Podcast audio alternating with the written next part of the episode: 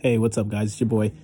Um, and God, I just sometimes I just hop on podcasts because it is so empowering to put your feelings out there and your emotions out there to really drive um, your voice to to touch people's lives. And you know, I just wanted to hop on here today because I'm really feeling it. I try to be consistent with this, and I feel like I should get more consistent and take my podcast a whole different direction.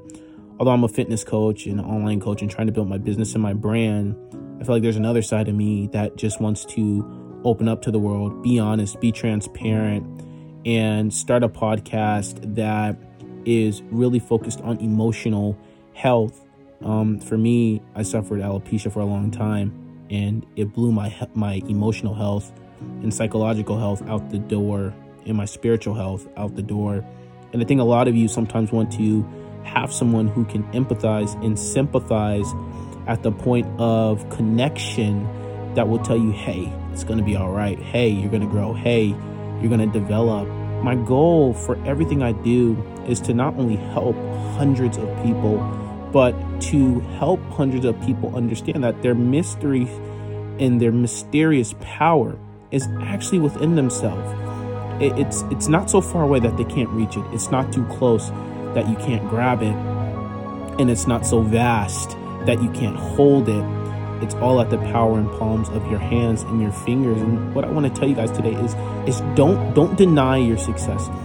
Don't deny your growth. Don't deny your capacity to be great, to overcome the obstacles that are sitting in your lap and in your life.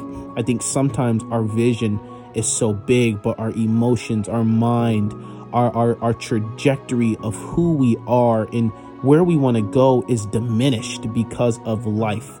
We can't control hair loss. We can't control death. We can't control breakups. We can't control divorce. We can't control murder.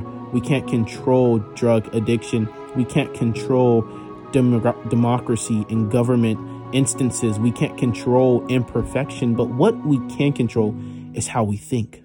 What we can't control is how we act. What we can't control is how we believe. What we can't control is how much faith we are willing to release in the world, how many books we read, money we want to make.